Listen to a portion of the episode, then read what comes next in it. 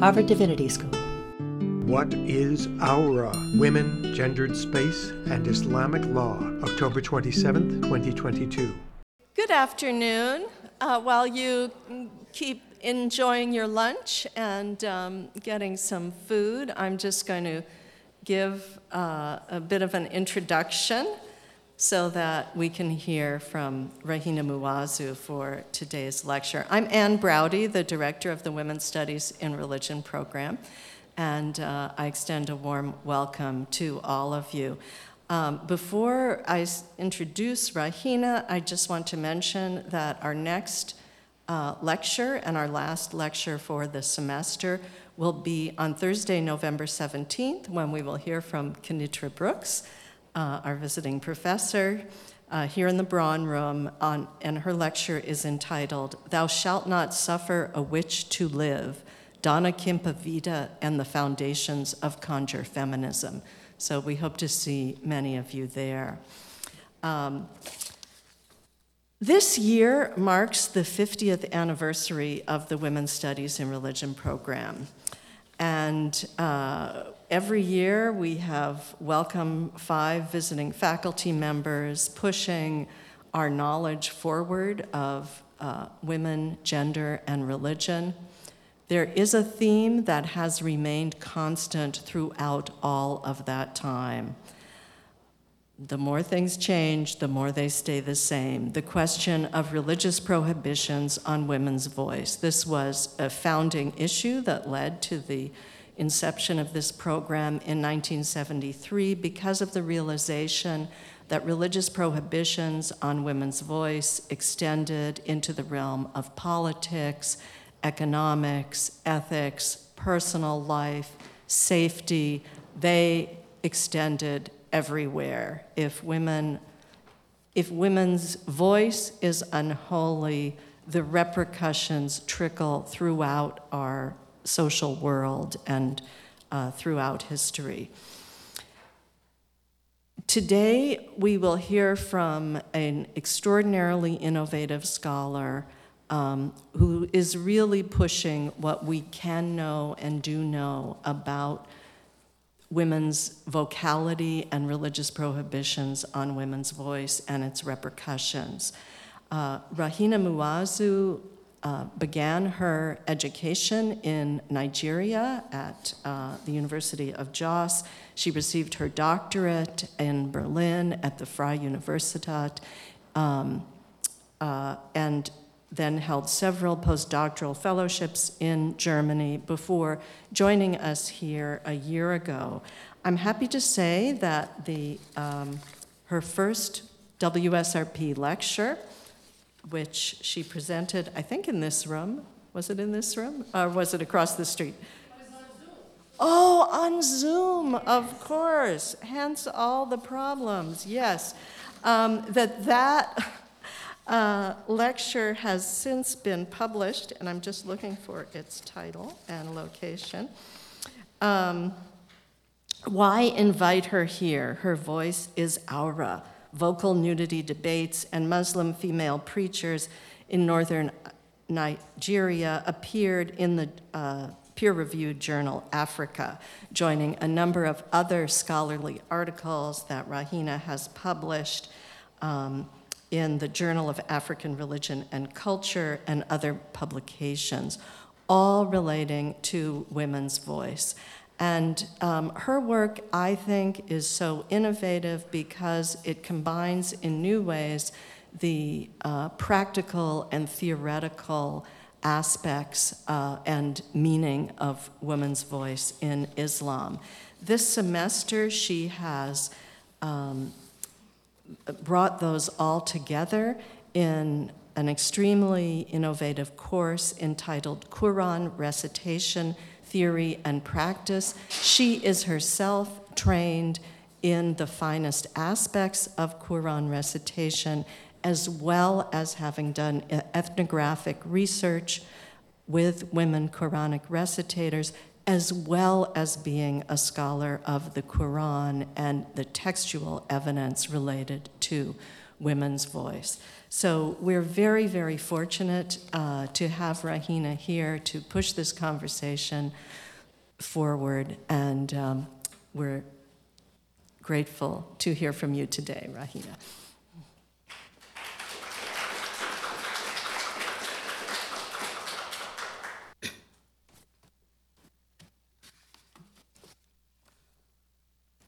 Um, Bismillahir Rahmanir Rahim. In the name of Allah, the most gracious, the most merciful. Assalamu alaikum. Greetings of peace to you all. I'll be depending more on a paper I prepared as I believe that will help me stay more focused. I'm so grateful to be here, given my second public lecture at the Harvard Divinity School. I would like to start by thanking Ann Braude, the director of the Women's Studies in Religion program, whose care and concern kept me safe and continue to safeguard my scholarship. I'm grateful to Tracy Wall for her kindness and for making things go smoothly.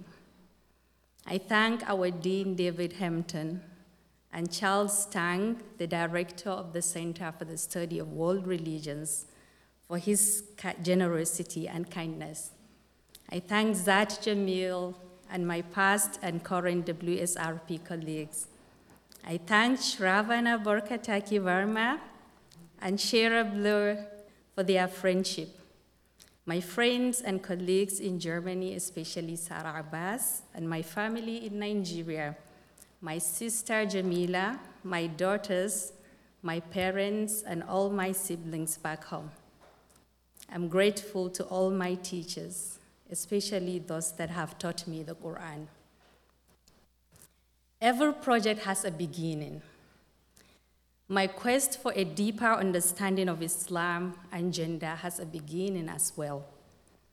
There were a few moments from my childhood which shaped me and the way I see the world, and it continues to fuel my quest to quench my thirst in my studies of Islam, which I wish to carry on in my short journey on this planet Earth. When I was about 10 years old, I heard verses of Quranic Surah 55 recited by a girl called Fatima Tizbayru. The sound immediately enchanted me and captured my heart. Although I quickly recognized the Quranic chapter, this, that was the first time I heard the Quran recited in that melody. Even though I did not then understand the Arabic language and did not know the meaning of what Fatima Tizbayru was reciting, I felt as though the sound was coming from the sky, forming a visual image and taking on a life of its own. I was just a child of about 10 years old who had a deep appreciation for aesthetics in sounds. That led me to get enrolled in a local Quran school that teaches the melody. And building on what I earlier learned in my local Quran madrasa, where I was using a wooden slate, I'm going to show it here. In less than one year, I learned the melody, which was not without difficult challenges. I also won my school competition, the Izala district and zonal competitions, the local government competition, and the state, and had been chosen to represent my state plateau at the National Quran Recitation Competition. I continued participating at Quran competitions under the banner of the influential and revivalist Muslim organization Izala, and along with other girls, won many trophies. In 1997, Izala banned its female members from participating in public Quran competitions. They withdrew from the Danfodio competition, an umbrella under which all Muslim groups showcase their reciters' talents. Among the many reasons leaders of Izala gave for their secession are the alleged bias of the Danfodio judges against Izala members, the filthiness of immorality between the gender mix, between gender mix caused by the Danfodio uh, competition and the exposure in public of the aura of the female voice. Of these three reasons, it is the last one that resonates most strongly with many Izala members. They feel that the female voice in recitation is part of a woman's nakedness and should not be heard by a non related غير mahram male. I will return to the غير mahram later.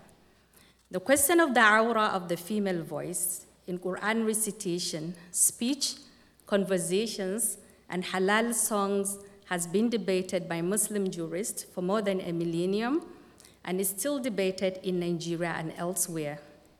As aura is perceived as private, a woman's voice, if understood to be aura, prevents her from reaching the public space. In this sense, the debate about the aura of the female voice is connected to perceptions of religiously and socially acceptable roles a woman can play in the public space. Since Izala's withdrawal from the Danfodio competition and its restriction of the female voice, I thought about the implication of their position. What is aura? What does it mean to see the female voice as aura? And what is the implication of that understanding on women and the society? Aura is an Arabic word and a term in Islamic jurisprudence that is difficult to render into English. It is translated as genital organs, genitalia, loins, private parts, pudenda, flaw, blemish, and defect. Under Islamic law, Muslim scholars have defined aura as any part of the body that is not allowed to be exposed to those who should not see it. It has been employed differently in the Quran, in different contexts and circumstances, to refer to times of privacy and spaces of vulnerability, among many other usages. In pre Islamic time, Arabs used to refer to houses as aura at times when they lack protective fences. The English words nakedness or nudity that I use to translate aura are insufficient or even incorrect as Joseph Hill, a scholar also working on, aura, uh, pointed out. Um, because nakedness is the fact of being uncovered, whereas aura refers to something that is supposed to be covered and protected from view, whether it is covered or not. So, as a hijabi woman myself, I see my hair as aura, even though it is always covered when I leave my home. This shows that the, that most of, you know, usually people's aura is not naked. And uh, Fadwa El-Guindi translate aura as inviolable uh, vulnerability. In his book, Sawt al-Mar'a, Bahath Fiqhi, The Female Voice, a Jurisprudential Study, Yusuf ibn Abdullah al-Ahmad, a Saudi Arabian contemporary Muslim scholar, activist, and professor at the College of Sharia, at Al Imam Muhammad ibn Saud Islamic University in Riyadh, who is famous for calling for a more gender segregated Saudi society, studies female vocal aura from a jurisprudential perspective. He wrote the book as a response to the increasing demand for Muslim female voices in media programs that engage in proselytization and Quran recitation and have their programs broadcast and sold. In the book, Al Ahmad presents various views of classical jurists on whether the female voice is part of their aura and should be covered. And covering the voice here means taking the voice out of the public space, a space where unrelated men, the ghair mahram, are present. Although Al Ahmad does not define what the aura of a female voice could mean, one could infer from the book that it is either one or all of the following actions A. Speaking in a deceptive voice, B. Speaking in an indulgent voice, or C, speak, uh, softening the voice to attract or deceive male listeners.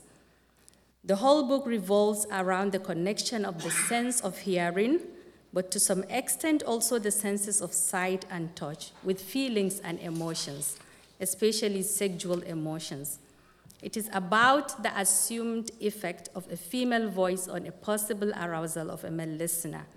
Whether the female voice comes from everyday non religious activities, such as media broadcasts, advertisements, music, telephone conversations, public lectures to mixed audiences, like what I'm doing now, or from rituals such as Quran recitation, dhikr, which means Allah's remembrance, or talbiyah, a prayer by pilgrims during Hajj, or adhan, the call to prayer, which are expected to promote piety. The point of contention is the perceived ability of the female voice to cause fitna or shahwa, both terms used in this context to mean sexual desire and lead to a form of fornication committed not through the sexual organs but through the ears, refers to as the zina al udhunain. The term is taken from a hadith. The zina al udhunain, roughly translated as fornication with the ears, is understood to also entice other senses and the heart in the realization of the zina that the ears might have already committed. So, building on the above understanding, my research analyzes not only the varieties of jurist position on, on the female voice, especially in Quran recitation, but also how those positions shape women's lives and the society in general. Prior to Izala's restriction of the female voice in 1997, for a few years I had learned Quran alongside six boys. We were in a group of seven students, and I was the only girl. We got the same number of verses to memorize daily, and we are receiving the same training in Tajweed, which is the science of recitation. After the ban by Izala, I have watched how the boys I was learning with continued to participate in state, national, and international Quran competitions. Some of them represented Nigeria and Africa at the Saudi Arabia's international competition.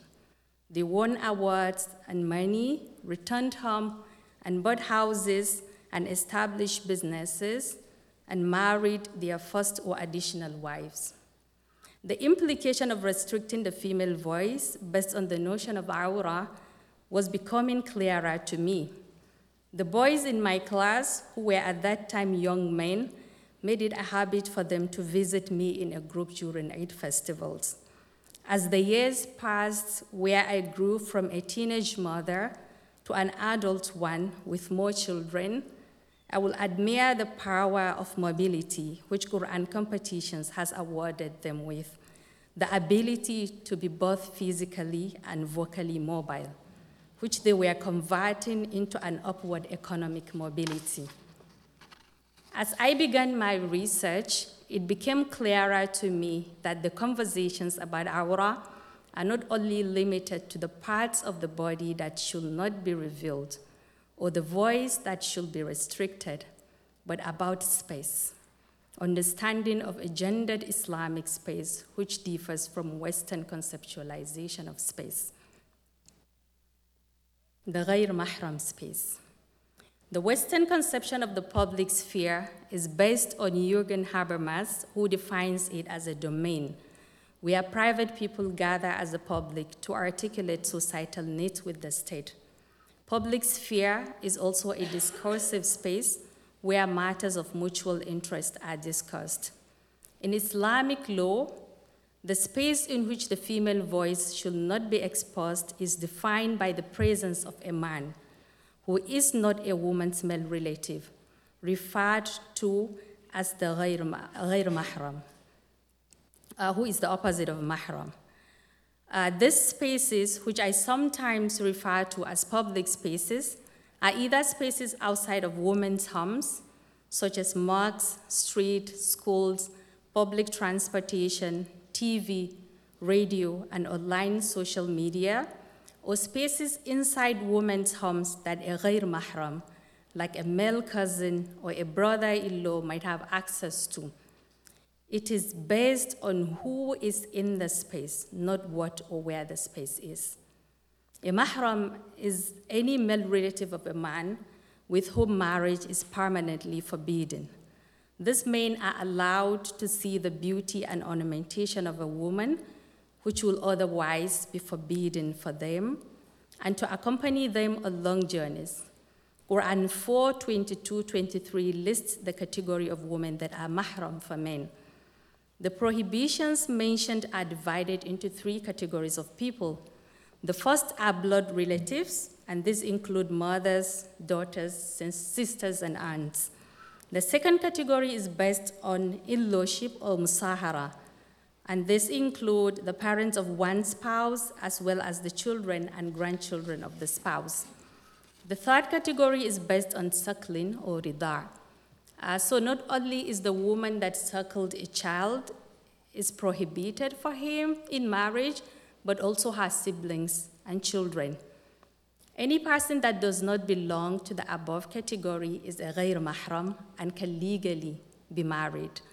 Yet, once a ghair mahram man is given access to a woman's aura in marriage, he becomes exceptionally the proper audience for her aura, sexual charms, and soft, lovely voice. I focus closely upon the notion of mahram in defining these two kinds of spaces.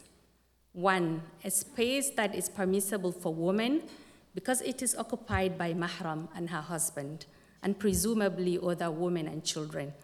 And two, a space that is impermissible because it is occupied by men who are not accorded with the limits of mahram and marriage. Many fiqhi texts, that's a text of Islamic jurisprudence, cover both the mahram and ghair mahram in their discussion of seclusion, khalwa, and travel, safar. For example, a woman may not travel in the company of a ghair mahram and must cover her aura in front of him. Lately, we see the ghair mahram discuss coming up as the Saudi Arabian government, the custodians of the two holiest Muslim sites, announced that women are no longer required to bring male guardian to Hajj and Umrah. Going back to the voice, the debate on vocal aura centers around the ghair mahram, whom the female voice may tempt. On the one hand, women are asked to be pure and clear in their speeches and should not speak in a manner that will instill a feeling in the heart of a ghair mahram due to its leniency. Some jurists even suggest that women should speak with a harsh and rough speech without being feminine. Conversely, the ghair mahram is also prohibited from listening to the female voice lest it leads him to infatuation, fitna. For some jurists, this prohibition is in place regardless of whether the man listens to the voice with the intention of seeking pleasure, referred to as taladduth, or the speech infers temptation or seduction. As I have pointed above, in this discusses the physical or virtual presence of the ghair mahram and their ability to listen and possibly be tempted is what matters, not the space where the listening occurs. In Nigeria, due to a culture of having an extended family living together in one compound, there are often many brothers that live in one house together with their respective wives.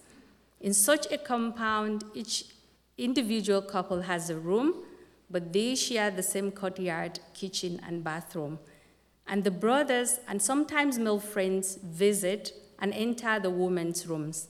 In Islamic law, these brothers and friends fall under the category of ghair mahram. And the moment they have entered the rooms of the woman, they have turned their private spaces into public spaces, and the law demands of the woman to cover their aura. So, the understanding of space in terms of the ghair mahram shapes the society in certain ways. It is first and foremost based on a binary dichotomy of space into the private and public. And private and public, not in the sense that most scholars of gender are working on, but in the sense of a private mahram space and a public ghair mahram space. Based on this understanding, even if women are allowed to go into the public, it is sometimes not really a public space, but an extension of the private mahram space that is created.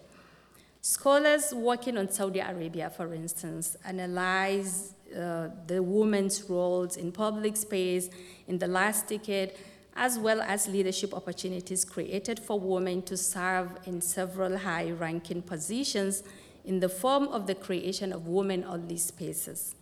What is happening, I argue, is not the creation of a public space or allowing women to enter the public sphere, but an extension or an expansion of the mahram space. In the case of the reciting girls I'm studying in Nigeria, the restriction by Izala and limitation of women's mobility will have aimed at the creation of a mahram space, except that those spaces could come with high economic cost.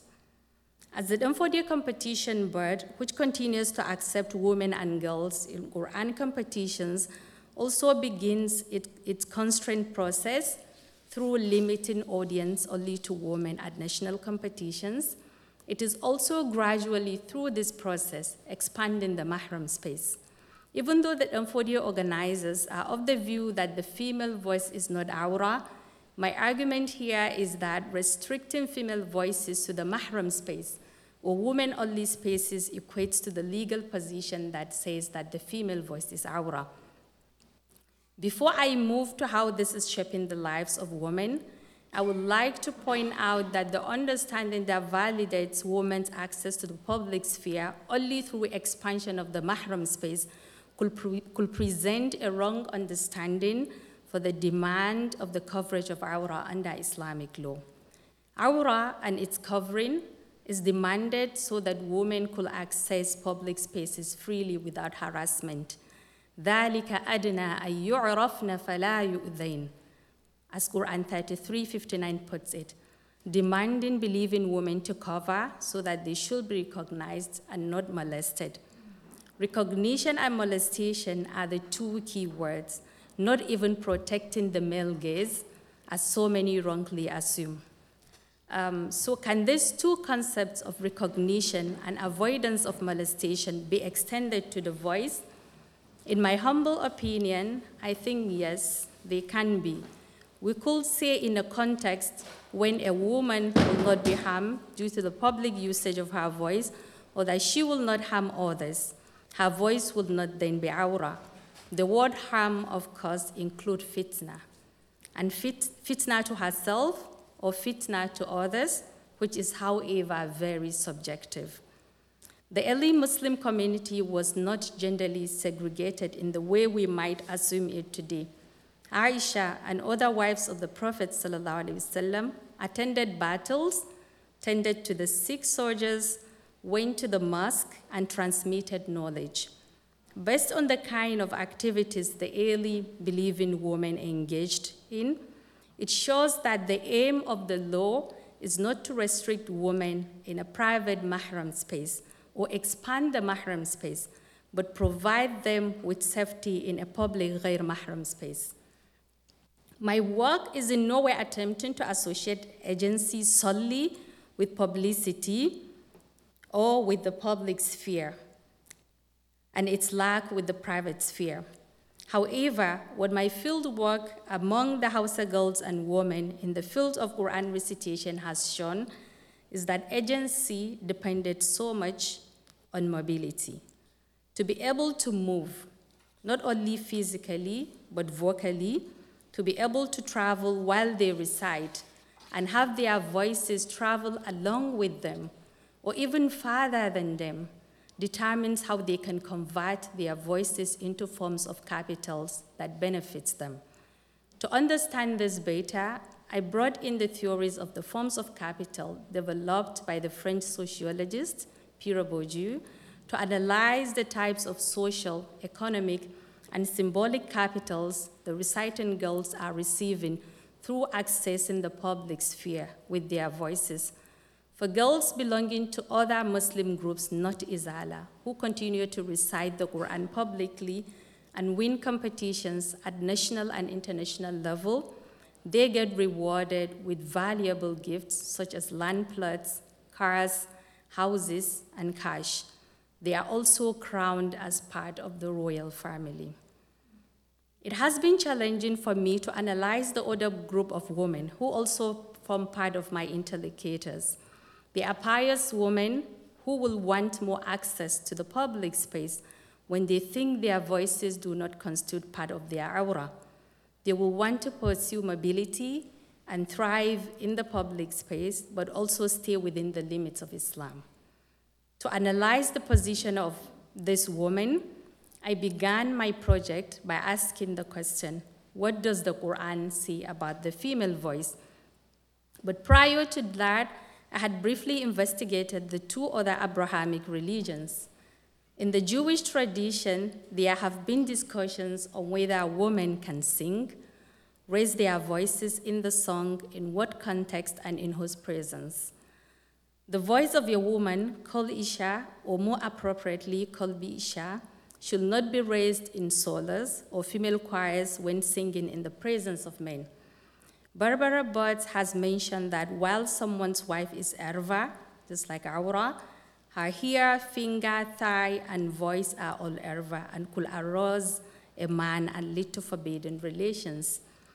Quite apart from what is permitted within the Jewish tradition, in the Christian tradition, Bible 1 Corinthians 14:33 to 35 and 1 Timothy 2:11 to 14 stipulates that women in the congregation should remain silent in the church.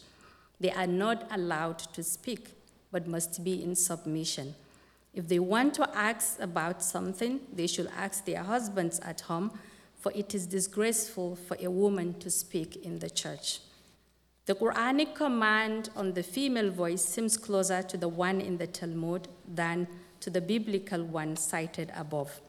It neither asks women to remain quiet, nor it is associated with Eve being deceived and a sinner.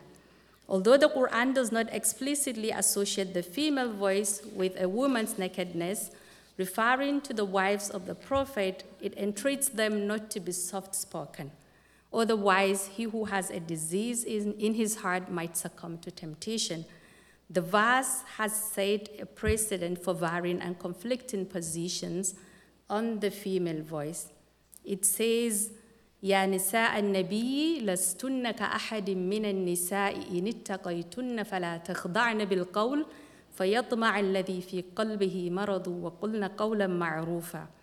O wives of the Prophet, you are not like any other woman. If you keep your duty to Allah, then be not soft in speech, lest he in whose heart is a disease should be moved with desire, but speak in an honorable manner. The word used in the verse is khada, which can be translated as submit, give away, or surrender. فَلَا تَخْضَعْنَ بِالْقَوْلِ is the clause in the verse that contains the prohibition. It can be translated as do not be soft in speech, do not be deceptive in voice, or do not make your voices lenient and soft. This verse has been interpreted in various ways by leading classical exegetes of the Quran, such as Abu Ja'far Muhammad ibn Jarir al-Tabari, Ibn Kathir, and Abu Abdullah al-Qurtubi, and their works are widely studied and cited in Nigeria and elsewhere. Ibn Kathir, also citing al-Suddi and Ibn Zayd, explains that the phrase فَلَا تَخْضَعْنَ بِالْقَوْلِ in the verse pre- prevents the wives of the Prophet from softening their voices when they talk to men. He writes that believing women, that is, all Muslim women, whom the ruling is generally understood to also cover, are commanded to speak with clear voice and not address men as they will address their husbands. Al Tabari explains that the verse commands the wives of the prophet not, not to soften their voice, voices as malicious people might want them to. Deception in speech, he explains, is what is hated in the speech of women. He describes deceptive speech as the type of speech that appeals to men's hearts. Other important exegetes whose interpretations support the above view Al Baghawi in his book, Ma'alim al-Tanzil, and Abu Sa'ud in his interpretation of the verse. I have observed that while interpreting verse 33 32, many of the scholars have not made use of an important aspect of the methodology of classical tafsir making, namely the asbab al-nuzul, uh, translated mostly as occasions for revelation. The asbab al-nuzul or the sabab nuzul are the historical circumstances and the context in which each verse of the, of the Quran was revealed. In reconstructing the historicity of Quran 33 32, when the verse is singled out from other verses surrounding it, there is no direct historiographical event that preceded the revelation of that verse. Nevertheless, when taken as part of the seven verses, so that's verse 28 to verse 34, this set, I call them a set, does, have a sabab and could present a different understanding of the female voice. The tafsir works of Al-Tabari, Ibn Kathir, and Al-Qurtubi have reported that the sabab for the revelation of the seven verses was an increase in worldly demand put to the Prophet by his wives, particularly Aisha. Anha.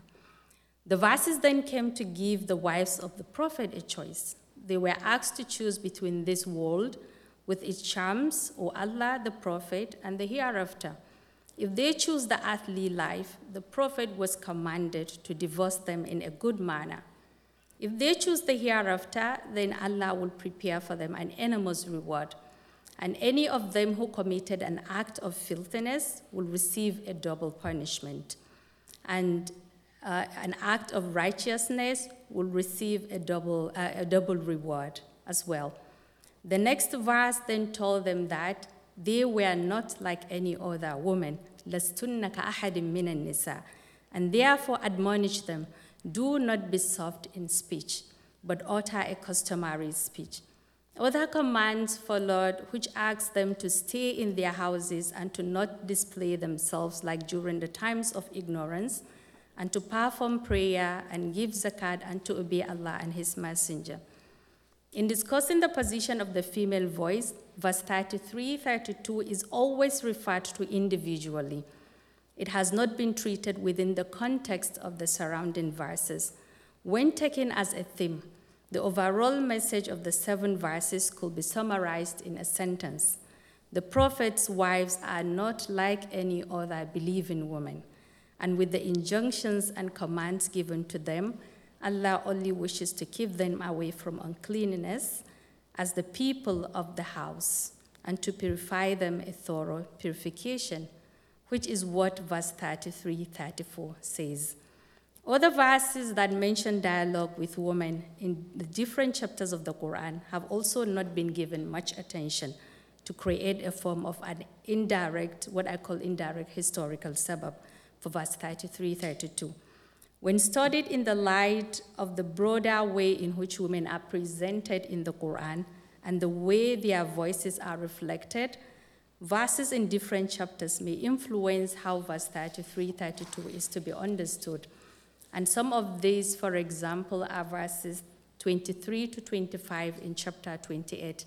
They are qasas, narratives, that depict conversations between unrelated males and females in the Quran.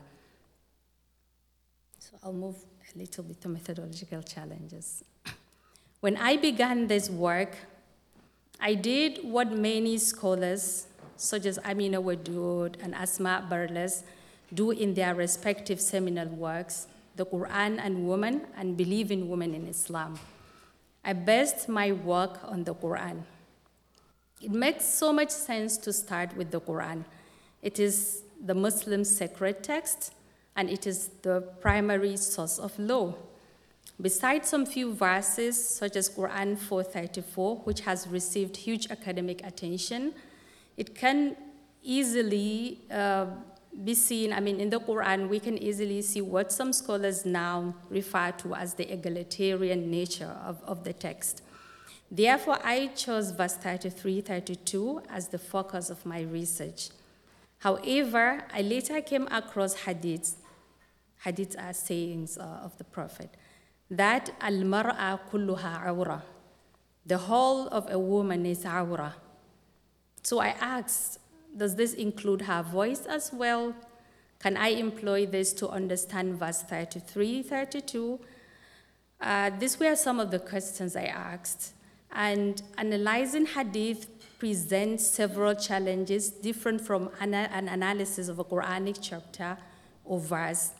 First, unlike the Quran, hadith is classified into several categories, such as the consecutive, known as the mutawatir, the authentic or sound, known as sahih, and the weak, known as da'if. There are even hadiths classified as fabricated, the mawdur. And these classifications were done by Muslim scholars of hadith themselves. So when dealing with hadith, one needs technical knowledge to understand where to place the hadith. Which category does it belong to? Is it sahih? Is it da'if? Or is it even mawdur'? What do I do when I come across two hadiths that seem to conflict? I do not aim to go into the technicalities here. However, one of the things that aided my understanding and analysis of verse 33 32 is the hadith of Asma bint Yazid al Ansariya, reported by Muslim ibn Ubaid. Asma bint Yazid was a female companion of the Prophet, a very fascinating woman and an orator. Unfortunately, the English translation uh, usually do not capture the beauty of, of how, the, how in the hadith. Uh, so one day she went to the Prophet وسلم, while he was seated with his companions and said, I came as an emissary to you from a group of women. Indeed, Allah has sent you to both men and women, and we believe in you. Indeed, we women are limited and constrained, though we are the pillars of your houses. You men have been favored over, over us by congregational Friday prayer and by all other congregational prayers, by visiting the sick, by attending funeral prayers, by performing pilgrimage after pilgrimage, and better than all of that, jihad in the way of Allah. When men go out to perform Hajj, Umrah, or Jihad, we protect for them their wealth, spin for them their garments, and raise for them their children. Shall we not share with you in this recompense and reward? The prophet then turned to his companions and said, Have you ever heard any speech of a woman that is more beautiful than this woman's questioning regarding the affairs of her religion? They said, Oh, Prophet of Allah, we never thought that a woman should be guided to something like this. The Prophet turned and said to her, Understand this, O woman, and teach this to those women whom you left behind. For a woman to be a good spouse to her husband, for her to seek his pleasure, for her to follow and cooperate with him is equal to all of that that is all of the rewards that men get for their stripes or for their deeds, for the deeds mentioned above.